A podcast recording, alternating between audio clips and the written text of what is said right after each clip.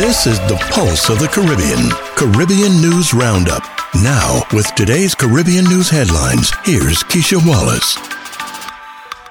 Welcome to Pulse of the Caribbean Caribbean News Roundup. Here's a look at some of our Caribbean headlines for today. Pan American Health Organization Director urges countries to take stock of numbers and act as COVID cases rise. Intelligence agency in Trinidad and Tobago wary of Islamic radicalization. U.S. Virgin Islands governor appeals to U.S. lawmakers for help with reopening of St. Croix refinery. India's President Kovind arrives in St. Vincent and the Grenadines. Cuba boosts boost ecotourism at Island Keys, and Sky Cana to link Puerto Plata to Miami, Cuba, and Puerto Rico. These and other stories on today's Pulse of the Caribbean, Caribbean News Roundup for Thursday, May 19. We start a report today at the Pan American Health Organization. MyView News reports that as cases of COVID 19 rise sharply throughout the region by 27.2% over the past week, the Pan American Health Organization Director, Carissa Etienne, has called on countries to take action. The director has called for increased surveillance, public health measures, and vaccinations to make sure that health systems are prepared to cope with a potential influx of COVID 19 patients. At a weekly meeting briefing, she said, Last week our region reported more than 918 cases COVID 19 hospitalizations increased in 18 countries, and admission to intensive care units rose in 13 countries and territories. With only 14 of the 51 countries and territories in the Americas reaching the World Health Organization goal of 70% vaccination coverage, far too many people remain unprotected. We must keep our eyes on the virus, she said, calling on countries to maintain and strengthen testing testing infrastructure and to ensure that in places where self testing are available, results are reported to health authorities. Countries must also maintain investment in intensive care units and hospital capacity so that services can be quickly scaled up to meet a potential surge in new infections, she added. In Central America, COVID 19 cases have increased by 80%, and cases have also spiked in countries across South America. In the Caribbean, new infections have been on the rise for five consecutive weeks, with a 9.3 increase in cases and a 49% increase in deaths. Trinidad and Tobago Newsday reports that Trinidad and Tobago's Strategic Services Agency's annual report 2021 said that Trinidad and Tobago now face a potential threat from terror actors such as the SSA seemingly linked to sympathizers of local individuals who have become foreign terrorist fighters who are now detained in Syria and Iraq. The report was submitted to the Trinidad and Tobago Senate on Tuesday with SSA's annual report for 2019 and 2020. The report states that there are approximately 130 local foreign terrorist fighters detained in Syria and Iraq camps. The report expected this issue to occupy the intelligence and immigration authorities, especially if fresh legislation was allowed for mass repatriation. Given the decision made by the court in 2021, local sympathizers, inclusive of local radicalized actors who advocate for legally challenge the state, could eventually become more disenfranchised and hostile towards the state. There is the expectation that some politicians seeking support, influential persons in the legal fraternity, as well as certain sympathetic business owners, are likely to join the plea to the government with the hope of providing the impetus for repatriation.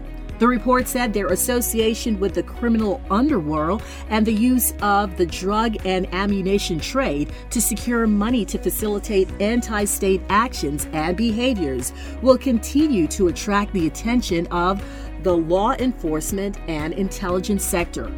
In a Newsday story in September 2020, attorney Nafeesa Mohammed urged the repatriation of 21 women and 66 children. These women and children are displaced persons. They are victims. They are suffering and begging to come back home. Saying they had simply wished to live in a Muslim state, she said.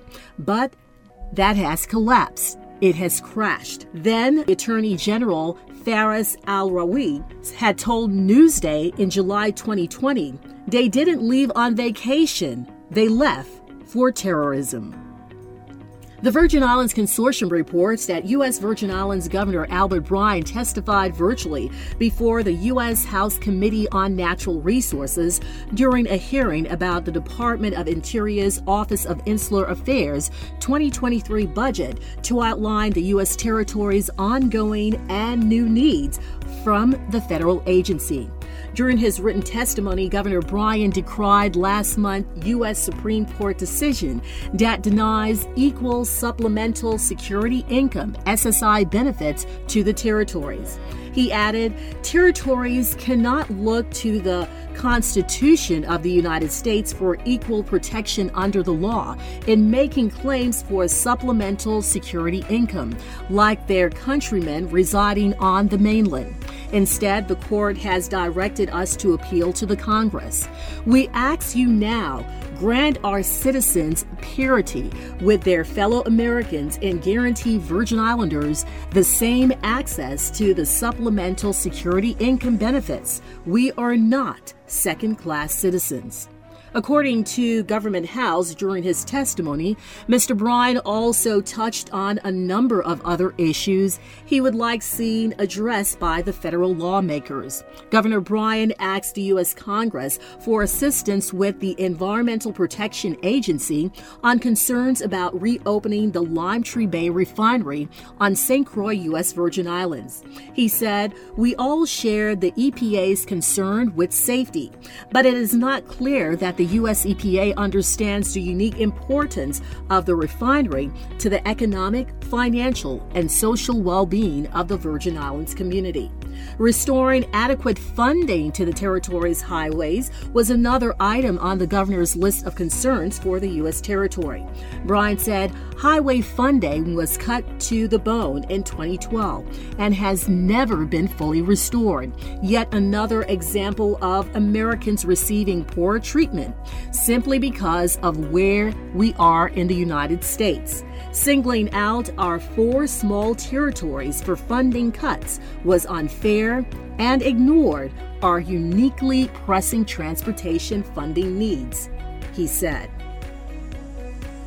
BahamaNews.net via Asian News International reports that Indian President Ram Kovind arrived in St. Vincent and the Grenadines for a four day visit to the islands on Thursday.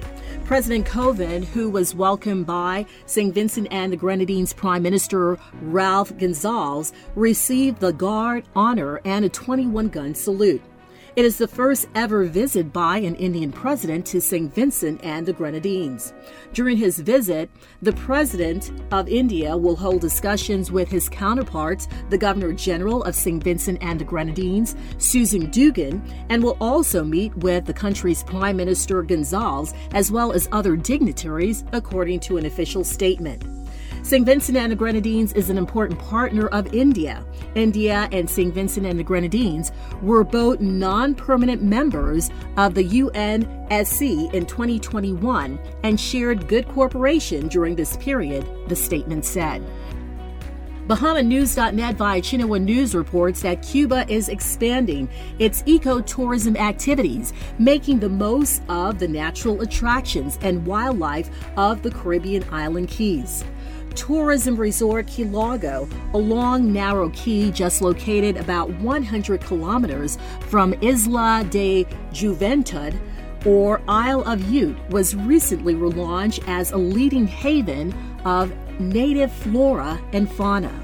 The key offers of the National international tourists are white sand beaches that are home to seagulls, herons, hummingbirds, and iguanas, among other wildlife. Among its main attractions are the coral reefs and other water sports, they are favorite pastimes but visitors are most captivated by Key Largo's pet project, protecting the different sea turtle species that nest along the beaches from May to September. According to the report, Cuba is stepping up its commitment to sustainable tourism, with legislators recently passing a new law to replace regulations dating from 1997 regarding natural resource management and environmental protection. Cuba has more than 4,000 keys and inlets, the most visited being Key Largo, Key Santa Maria, Cayo Coco, and Cayo Guillermo. Excursions to Cayo Blanco, a small inlet, has also gained popularity among international tourists. In Cayo Blanco, visitors can interact or swim with dolphins and learn about what Cuba is doing to protect these marine mammals in the island's mangrove ecosystem. In 2021, Cuba received just 390,000 international visitors, far below the more than 4 million annual visitors seen prior to the pandemic, according to Cuba's tourism ministry.